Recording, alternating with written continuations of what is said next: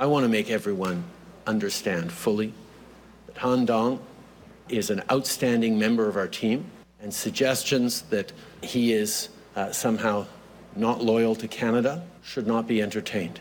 Okay, so that was the Prime Minister today.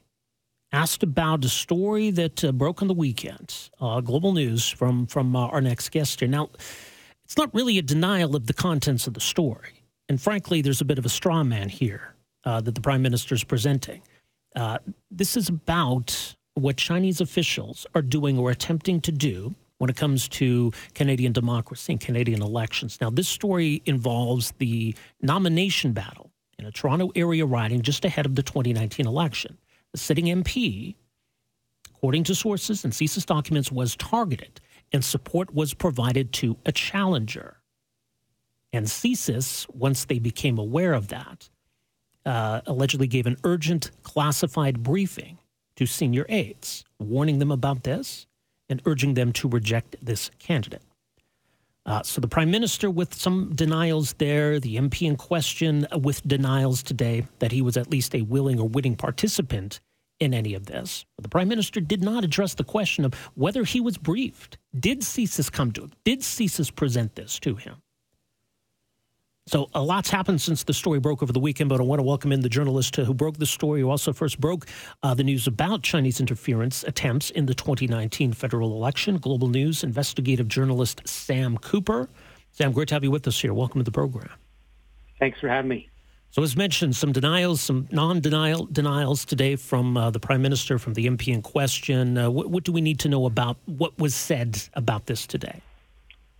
What I heard from the prime minister uh, was was not any uh, denial that uh, the Liberal Party was warned shortly before the 2019 election that uh, Canadian intelligence had serious concerns that this candidate uh, Han Dong was allegedly connected to Chinese foreign interference. Uh, what we reported was that according to our sources with awareness, Canadian intelligence provided this urgent warning shortly before a federal uh, nomination deadline with the intention of giving uh, Mr. Trudeau's party the information they could they could use to make a decision uh, to protect Canada's democratic institutions that would give them the chance to replace this candidate. So Mr. Trudeau is correct. It is not the role, uh, we heard him say today, of Canadian intelligence uh, uh, to direct political parties what to do. And uh, certainly they, CSIS does not have the mandate to tell uh, Canadian politicians and leaders what to do. They have the mandate uh, to, to give defense, what are called defensive briefs and warnings and uh, that's what we reported. Uh, so that's what Canadians need to know. Uh, uh there is no denial that uh, a very serious warning was made and that Mr. Dong uh, was allowed to run and and won and reelected in 2021. But there's, there's a lot of information cited to documents and sources in the story, and I think you're right. There's uh, some denials going on, and and and I uh, we haven't heard direct answers from Mr. Trudeau. Were that was was he and his uh, senior officials in his party alerted to this information about the candidate. I want to say uh, very clearly, Han Dong uh, is uh, has repeatedly now denied any allegations of involvement as has uh, another alleged suspect that was mentioned in this brief, uh, one of his colleagues from Ontario uh, legislature. Mm-hmm. Right, and and I suppose just the possibility maybe that that you know he wasn't aware, but I think CSIS officials were concerned at the time that not only was this happening, but that maybe he was. So. Let's talk about what you've learned here through sources, through CSIS documents. This is, I think, just the month before the 2019 election. This is a sitting MP, by the way, in, in Geng Tan uh, who was the alleged target of this interference. He's also of, of Chinese descent. So I think, you know, the, the MP being targeted here, we should point that out given some of what the prime minister said today. But what was going on at the time here then? Our reporting for this story uh, is, as we've mentioned, about this uh, this threat brief uh, to the party about this candidate that's running and what Canadian intelligence believes they have learned in an investigation into what they believed was an election interference network operating in 2019. Our sources, uh, with awareness of that investigation, have said CSIS believed uh, that Mr. Geng Tan, the, the incumbent MP, was not favored by uh, the Toronto consulate. That is, Chinese officials were not uh, were not favoring his performance for some reason. So this is coming from Canadian intelligence. We're reporting on it, and uh, CSIS investigators believed that uh, as part of a plot, there was a scheme to have uh, Geng Tan step aside and to have Mr. Han Dong allegedly step up into the place there. So that's at the core of the allegations that CSIS was concerned about. They were concerned that uh, another uh, this Ontario politician, Michael Chan, a former Ontario Liberal Trade Minister, was able to uh, influence uh, the Prime Minister's senior aides that uh, it would be uh, a good, it would be the right thing to do to have uh, Han Dong step into that that riding. So uh, what happens after that? We have reported based on documentation in an October 2022 CSIS report that I reviewed, a sensitive report, says that in this Toronto riding, uh, uh, Chinese seniors were bussed in and uh, uh, uh, told to vote for a certain candidate. The seniors had the name of the candidate concealed under their sleeves. Additionally, allegedly, Chinese uh, international students were bussed into the riding, and uh, the CSIS document says they were uh, told if you want to retain your student visa in Canada, you should vote for this candidate. Now, let me be very clear. Uh, Han Dong's name and Don Valley North are not mentioned in the documentation. The case is mentioned, and our CSIS sources with awareness say that uh, Mr. Dong is the candidate in question. That report uh, concluded to say the, the, the, the candidate in question was close to and supported by the People's Republic Consulate in Canada. And I'll repeat one more time, Han Dong has come out again today and, uh, and, and strongly denied any, any of these allegations. Why would uh, Tan uh, possibly have been targeted? I know at one point uh, before, I think it was 2018, he was actually uh, set to travel to Taiwan, something that certainly would have got the attention of the Chinese government. Was that one of the, the issues maybe that led to him being uh, allegedly targeted here? Well, two points here. Uh, our, intellig- our, our Canadian intelligence sources with awareness of the investigation say, said they learned through intelligence that the, the Chinese consulate was not pleased with Geng Tan's performance. So that is one point. Uh, they had uh, intelligence that Han Dong was uh, a preferred candidate uh, and was uh, allegedly uh, considered close to the Toronto consulate. The incident you refer to comes from a Canadian intelligence document that says in two on again. I need to be very clear here. It says two Ontario uh, members of the legislature. This is the provincial legislature, allegedly together with a Chinese consulate officials worked to persuade a liberal MP, sorry, a federal MP mm-hmm. to forego a trip to Taiwan. Right. Okay. So that's three people mentioned there. Our sources say Geng Tan was a liberal MP. The two uh, provincial officials are Han Dong and Michael Chan. So to explain to your listeners, this uh, this fits into intelligence reporting that uh, one of uh, the People's Republic's chief and top activities in foreign interference in Canada is stopping the political engagement of Canadian officials with uh, Taiwanese officials because, uh, as many of your listeners will know, China believes Taiwan is a, a renegade province and wants to take back or reunify that province. Right. So at this point, according to your sources, uh, this was presented to the prime minister. He was asked about it today. He, he, didn't really address it, he didn't really deny it.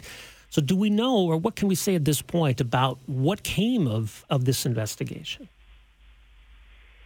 What I know from sources is uh, the the the reports, some of the uh, intelligence documents I've been reporting on over the previous months about uh, these 11 alleged candidates in Greater Toronto that were allegedly favored and supported by China in 2019.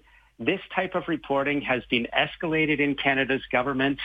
Uh, my sourcing is that uh, key ministers in uh, Prime Minister Trudeau's government have been informed of these allegations and that the investigations are ongoing. What we do know is that there are no charges.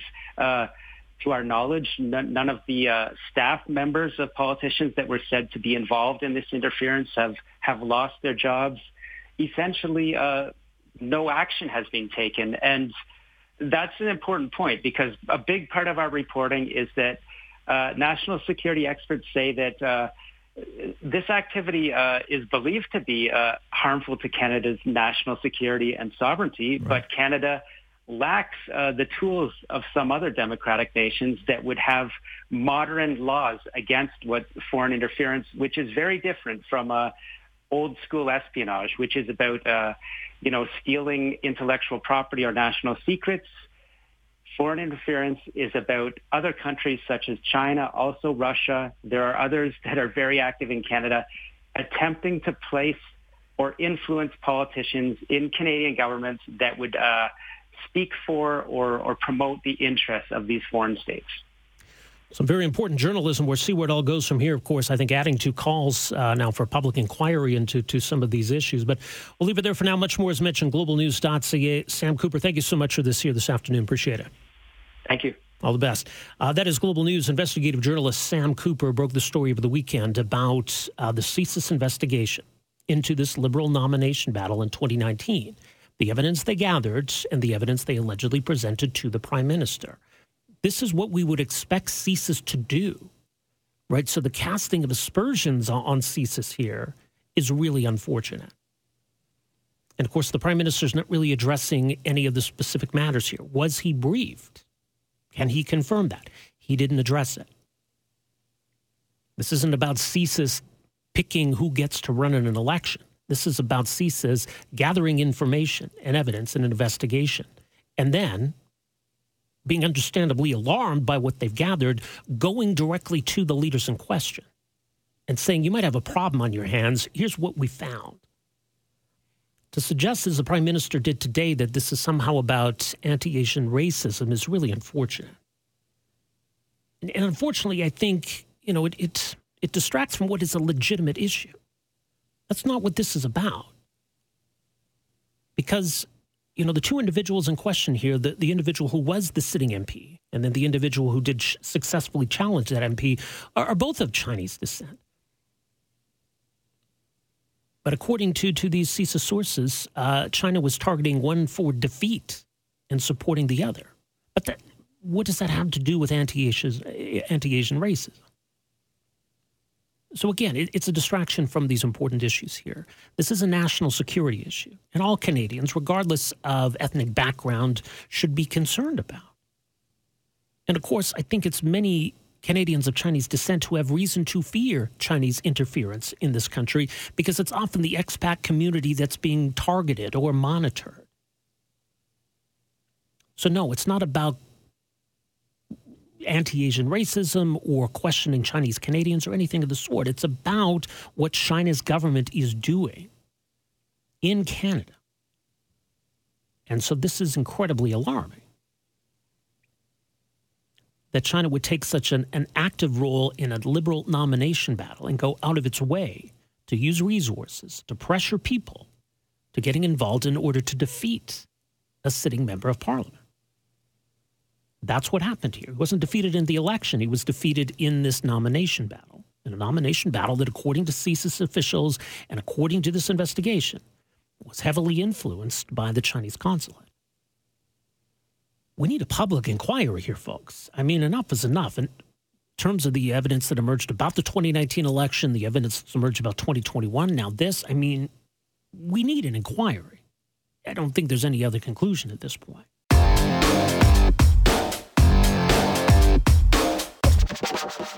But off the top in this hour, I want to talk about an issue that's certainly important and relevant uh, to our health and the threat that viruses can pose, the threat of another pandemic, what's known as zoonotic spillover. Most infectious diseases that we contend with were originally in animal populations and spilled over to humans. Now, there's some growing concern about uh, avian flu, H5N1, and it's been a, a, bad year for avian flu and the effect it's had on, you know, devastating both commercial bird populations and, and wild bird populations, and on occasion affecting humans. Now, there's been some cases in Cambodia that have drawn some attention. Uh, there was a young girl who died, uh, apparently from H5N1, and her father believed is also infected with H5N1. Now, the question is did they both get sick from exposure to sick birds? Or, this is the worrying potential, did one get sick from the other? If H5N1 is able to transmit now from human to human, we've got a big problem on our hands. So that's what everybody's keeping a close eye on. Joining us to, to, talk more about that and, and, some related issues, very pleased to welcome to the program uh, here this afternoon Dr. Angela Rasmussen, virologist with the Vaccine and Infectious Disease Organization at the University of Saskatchewan. Uh, well known and prominent virologist. Dr. Rasmussen, great to have you back with us here. Welcome to the program.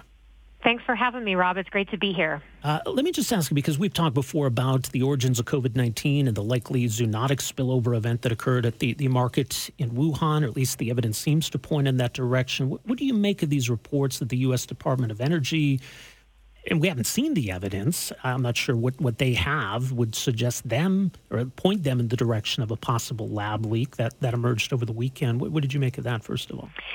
Yeah, so I think that this is really important to, to communicate to people because people are talking about it as though the evidence has really changed. And as you pointed out, we actually haven't seen this evidence because it's still considered classified information. Um, so uh, while I always have an open mind um, about what what new evidence might emerge regarding the origins of SARS coronavirus 2 and, and the COVID-19 pandemic, um, I can't really say for sure either way since I haven't actually seen the evidence that has caused them to, to change their assessment from unsure to a low confidence um, estimation that it, it, could have come from a lab. But I will say that the, all the reporting describes this evidence as quote unquote weak, um, mm-hmm. according to a source that talked to the New York Times and the agency themselves said that it was with low confidence. Uh, given that information, I find it very difficult to think that this uh, evidence, whatever it is, is actually going to provide an alternate explanation for the evidence that we do have, which suggests, as you just mentioned, that the pandemic began through at least two zoonotic spillovers that occurred within two weeks of each other uh, at the Huanan Market, which is an area that's roughly the size of a tennis court and is over eight kilometers and a river away from uh, the Wuhan Institute of Virology, where that laboratory work was going on. Right. I mean, if there's some kind of scenario where somehow the virus got from the lab to the marketplace, I mean, maybe, but but again, where's the evidence? It would appear, based on this report, that the belief is that it came from a, a, a lab leak, like a research lab leak, not a, a, weapons program kind of kind of leak, which would imply that even if it did somehow go through this lab, that this still came from from some animal population originally. Yeah, originally, and I mean, there's a, a lot of different scenarios that have been discussed about this lab accident. That it, you know, was a virus that was originally naturally derived, but may have been modified in the lab, um, not for necessarily you know, bioweaponeering reasons, um, but just in the course of studying the virus, and then it was an accident. But in my opinion, um, and I talked a little bit about this on Twitter yesterday, if they had evidence that put a progenitor virus to SARS coronavirus 2, so that is a virus that was the direct parent effectively of SARS coronavirus 2, at the Wuhan Institute of Virology, to me that would not be a low confidence finding. Um, if that were the case, if that if they do have evidence that that virus was in the possession of the WIV and they were working with it in culture, um, to me that would actually indicate with very high confidence that the pandemic began as a result of a lab accident. And so unless I see data that actually shows that, um, you know, then I'll probably disagree with them of the confidence of their assessment. Um, but a low confidence assessment to me does not suggest that they actually have evidence that the WIV was working on a virus that's remotely related to SARS coronavirus. Right, which is what these stories su- suggest. This is a low confidence assessment on the DOE's that's, part. Yeah. That's correct. Well, we'll see what comes of that. Let's talk about what's happening with H5N1 avian flu and some of the concerns here about, you know, possible. We haven't seen any evidence again, but the possibility of, of human to human transmission. Let's understand, first of all, because we're familiar with influenza, the influenza viruses that we contend with every year. What's different right now about H5N1? So there has been an H5N1 panzootic occurring uh, for the past two years almost. Um, and a panzootic is essentially a pandemic, except it's happening in animals and not in people. Mm. Um, and so this has been very alarming. Um, without without even thinking about potential human to human transmission, um, a lot of birds have died. Millions and millions of birds have died. Uh, it has really impacted both bird producers um, here in Canada in North America and around the world, as well as wild bird populations. And uh, now there's evidence also that it's beginning to affect other animal populations as well. Now, earlier this year, um, there was a lot of concern because on a mink farm in Spain, there was evidence that there was mink to mink transmission, as well as some spillover into humans that were working at the mink farm. But fortunately, there was no evidence of human to human transmission. So people are studying that more closely because historically, H5 has been very difficult uh, to transmit from mammal to mammal. So if there is adaptation in these minks in Spain that uh, are allowing mink to mink transmission, that suggests that there are in fact mutations that can lead to potentially uh, transmission between other mammalian species, including humans. Um, and I'll stop there before we start talking about uh, the situation in Cambodia. Yeah, but yes, it, it's those mutations we would be looking for, and uh, had we seen that anywhere yet? So this is something that um, is currently being looked at, but uh, there, this is not the same H5N1 that was uh, that was circulating historically. This is actually a relatively newcomer to the scene, um, the, the virus that uh, has been predominantly spreading around the world um, and between these minks.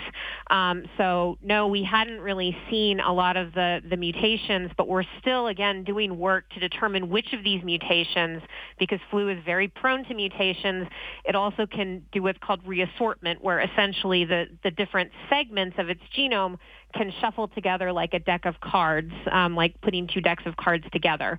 So that makes it really challenging sometimes to track the significance of different mutations in different influenza viruses, whether it's H5 or whether it's a, a human adapted strain of influenza. Um, so that's something that, that's still ongoing, but no question, um, there's a lot of interest in the specific mutations that do allow for a virus to not only infect a mammalian host, but also to transmit efficiently between them because that is really important. We already know that H5 is able to infect mammalian hosts. The thing it hasn't been able to do efficiently is do that onward transmission part of it, which is a key feature of any pandemic or epidemic virus.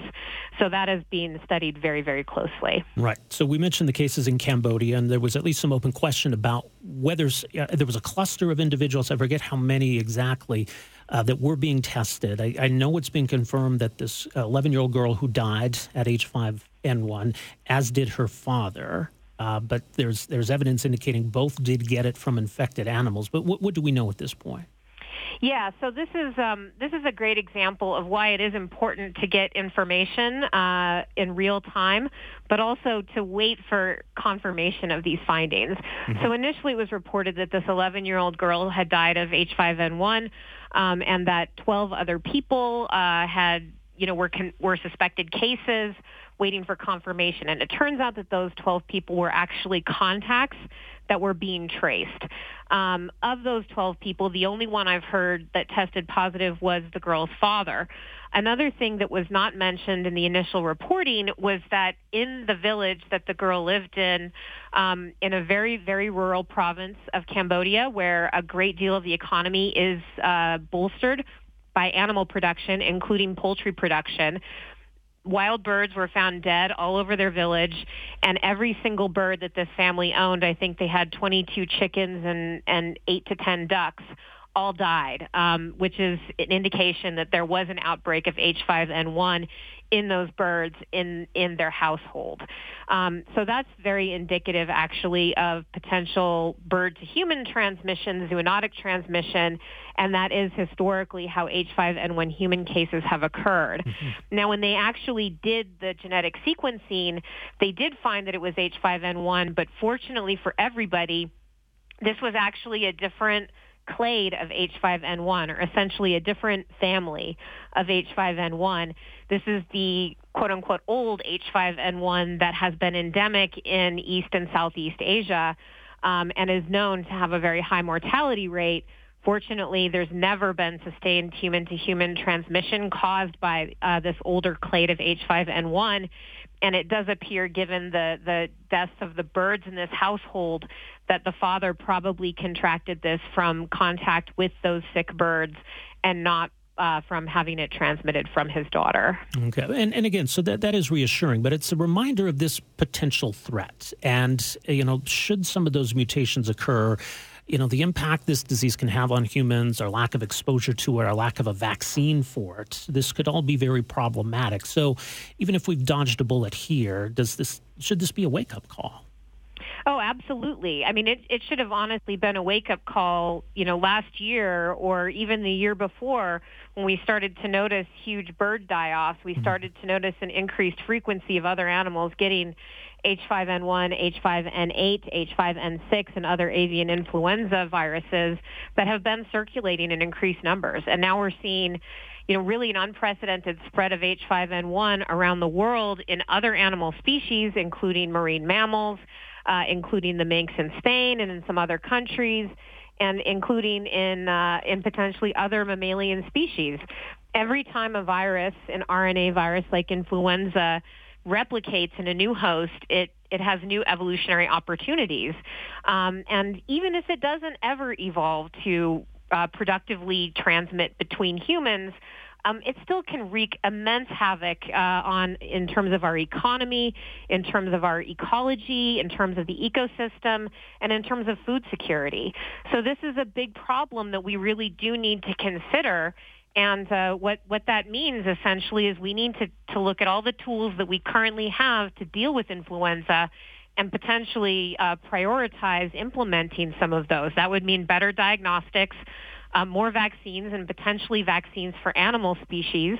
Um, that that approach has actually been successful in reducing both animal and human infections uh, for some other avian influenza species in China, um, and and really thinking about how we can be proactive about these emerging viruses rather than reactive. Which might include having vaccines essentially on the shelf ready to go if necessary. That's right. Um, so Jeremy Farrar, who is the incoming uh, chief scientific officer of the World Health Organization, recently just wrote an editorial in the British Medical Journal advocating for exactly that, to develop uh, different vaccines that would be applicable to all different subtypes of influenza that infect mammals uh, or infect birds um, so that they are essentially ready to go. Now, there is a stockpile in the U.S. of H5N1 vaccines that was developed uh, back in, in the early 2000s when we started to recognize what a problem H5N1 could be. But a stockpile, as we saw with the monkeypox epidemic, um, only goes so far when that outbreak gets bigger than uh, the, the number of vaccines that you have stockpiled. Um, so I really do think that it's important all around the world to be thinking about the development and manufacturing and distribution plans for all of these different vaccines, whether we need them right now or not, because when we do need them, we're going to need them in a hurry. No doubt.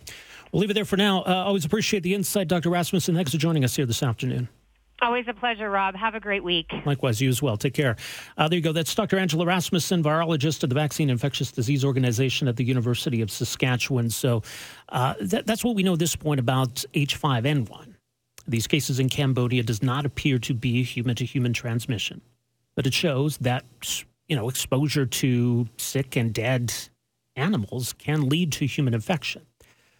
So it's crucial then in, in the agriculture industry, anyone working a, around birds, to have proper protocols in place to prevent that.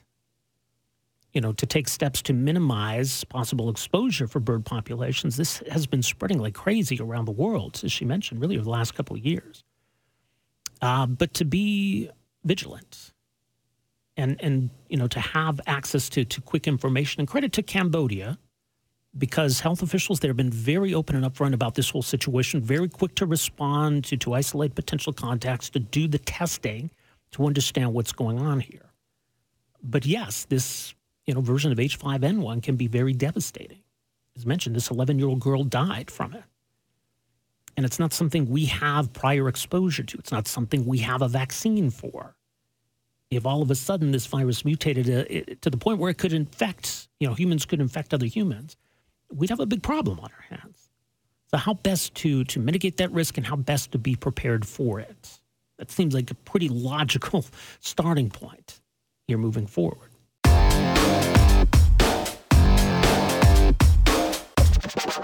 The idea of a four day work week seems to be gaining some momentum, and it's easy to see the appeal. We just had a four day week. Uh, when was that? Last week? Week before? I don't know. I'm losing track. Family Day was just recently, and yeah, it was an example of maybe what could be the norm working four days instead of five. So you can see the appeal perhaps to workers, this perpetual long weekend, basically. But does it make sense for companies? What is the upside of this idea? You can see how stress, anxiety, even illness could be reduced. But if it's cutting into companies' bottom line, and, and by extension, then the overall impact on the economy, that would be a concern. So it's useful to look to this six month pilot project in the United Kingdom that just recently wrapped up. And the findings are, are quite telling that yes, there was high level of satisfaction amongst the workers lower levels of stress, anxiety, and illness. But also for these companies, it didn't really result in any kind of a negative impact on their bottom line. Revenues were steady or even up in some cases. And coming out of this six month experiment, many of these businesses kept this four day work week arrangement in place. So, what does it tell us then about the case for the merits of a four day work week? Is it something that we should be considering here? Is it something maybe that's coming eventually? Raises some, some really interesting questions. I want to find out more about this uh, pilot project, what it studied, what it found, what it tells us about the conversation going forward. Uh, one of the researchers who was involved in this, Dr. Dale Whelehan, is a behavioral scientist and CEO of Four Day Week Global. Dr. Whelehan, good to have you with us here. Welcome to the program. Thank you so much, Rob. It's a pleasure. Well, this study's getting a lot of uh, inter- international attention, and I think for a good reason. But uh, let's take a step back. Give us a bit more of an overview, if you can, of you know how this this pilot project was established and, and what it was you were watching for, measuring here. Yeah, absolutely. Um, the story, I suppose, of the four day week movement and the four day week global movement started back in 2018 when we trialed a four day week in a company called Perpetual Guardian, which is a company run by our founders, Andrew Barnes and, and Charlotte Lockhart. And what we found was quite resounding success around um, the benefits of reduced working hours for the health and well-being of people in the company, and also productivity, uh, business outcomes, and that really started the journey, I suppose, of tapping into um, a huge movement for the future of work. So the four-day week global uh, not-for-profit was founded thereafter, and we have been um, coordinating and running pilot studies across different jurisdictions to evaluate these metrics, I suppose, um, in different companies and different um, different sectors. Mm-hmm. So we had our initial pilot results come out from companies from Ireland and the United States back in um, in November, and that was 33 companies. And now we have this uh, amazing data coming from the UK results, which has found renowned, resounding success for um, business productivity, for revenue, for health and well-being, but then more broadly, things like improved gender equality metrics and uh, improved larger societal uh, outcomes as well. And when people say, what is a four day work week? I, I, guess the answer kind of depends. What's interesting uh, from what I read about this study is that there's not really a one size fits all. Different companies in this project tried different models. So there are a lot of different answers, I guess, to that question of what is a four day work week.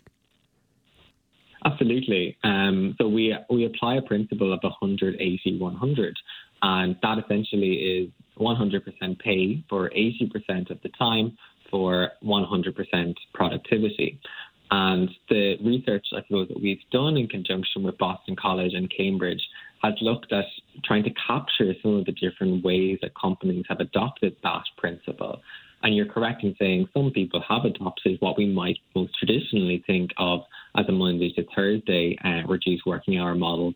But other places have looked at reducing their work day um, across the five days to make it equivalent to um, a four day week. And as you say that 80%, and I know that's one of the issues that comes up. If, if people aren't working as much, companies are going to lose productivity or companies are going to lose revenue. So as we talk about the implications of this and what this study found, what did it mean to the bottom line of these companies? So I think that the the concept of the four day week is the gold standard. That's where we want to get to. And in order to get there, there's multiple changes that organizations need to go um, and innovate in order to facilitate that goal. I think many organizations had to have a good conversation with themselves around, well, what does productivity look like for us? And I think many realize that we have been focusing our productivity metrics wholly around the amount of time that we're working, but that time doesn't necessarily correlate to, um, you know, the, the, the, the, where the business draws the line.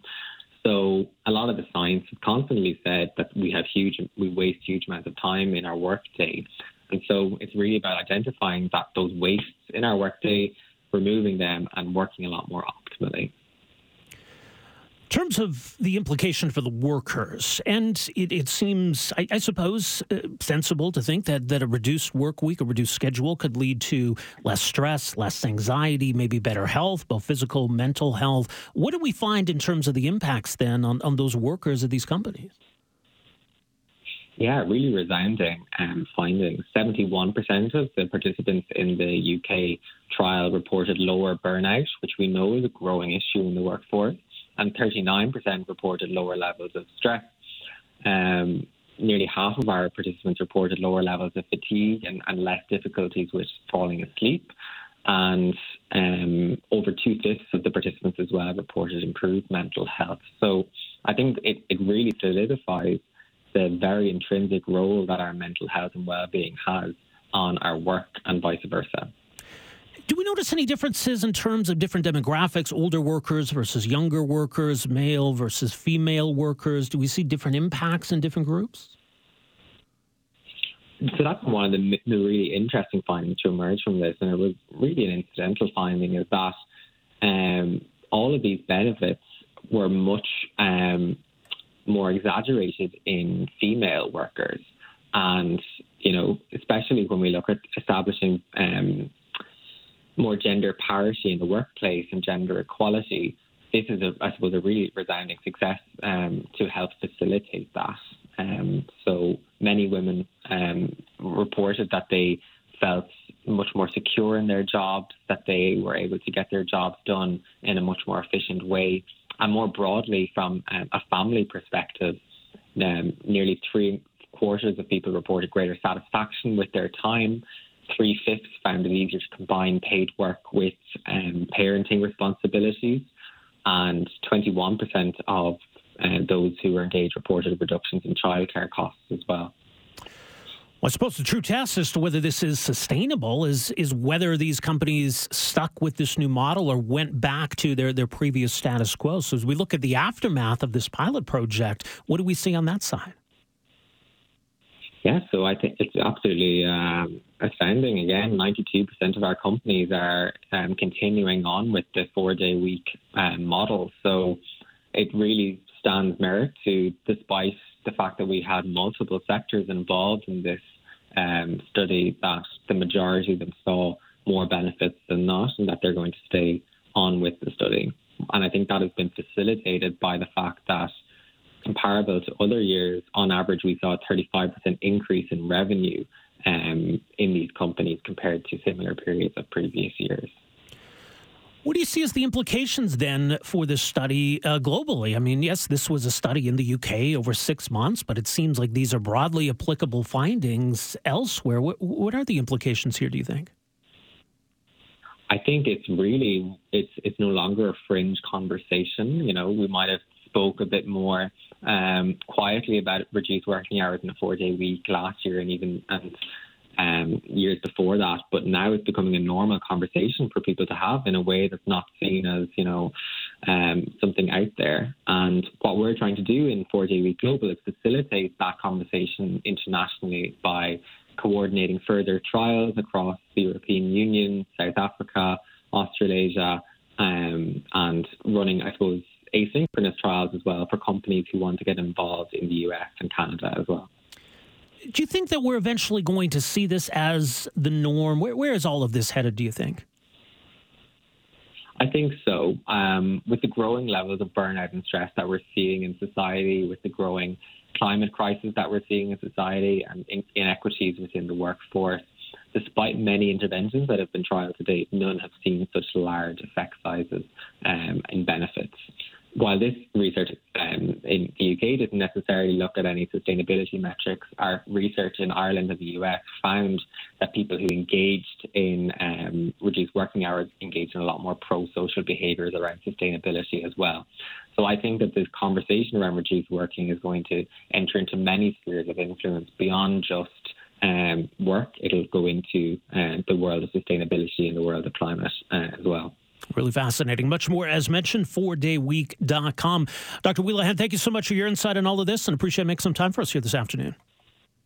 Thank you so much, Robert. There you go. Very interesting. Dr. Dale Whelehan, a behavioral scientist, CEO at 4 Day Week Global, 4dayweek.com. They were involved in this research uh, stemming from this pilot project. So the vast majority of the companies after all of this seem to like the new arrangement. The employees seem to like it. That became their new reality. Does it work for everybody? Again, when we're talking about the five day week or the four day week, and we're talking largely about people who kind of work the nine to five, Monday to Friday thing. And clearly, a lot of people don't work that. So, does it work for everybody? How would it work for people who work shifts and overnights and, and work in institutions where there does need to be somebody around the clock? I mean, to some extent, I suppose that's that's the situation here at this radio station. We're on the air Monday to Friday. Then, of course, on the weekend, we have different shows and different people working. If the weekend's now three days, then that's an extra day. You got to find people to do that. And then the people who are working Monday to Friday, who are now working Tuesday to Friday, whatever it is, they're still earning the same. So there's situations where it could impact costs of businesses. Again, from this this study, the six months uh, that this ran with these companies, over 60 companies in the UK, that it didn't really get into their bottom line. So, again, that's going to depend on the company, their structure, etc. On the whole, I mean, people like long weekends, so I don't think you'd get a lot of pushback to the idea of just having a long weekend every weekend from now moving forward.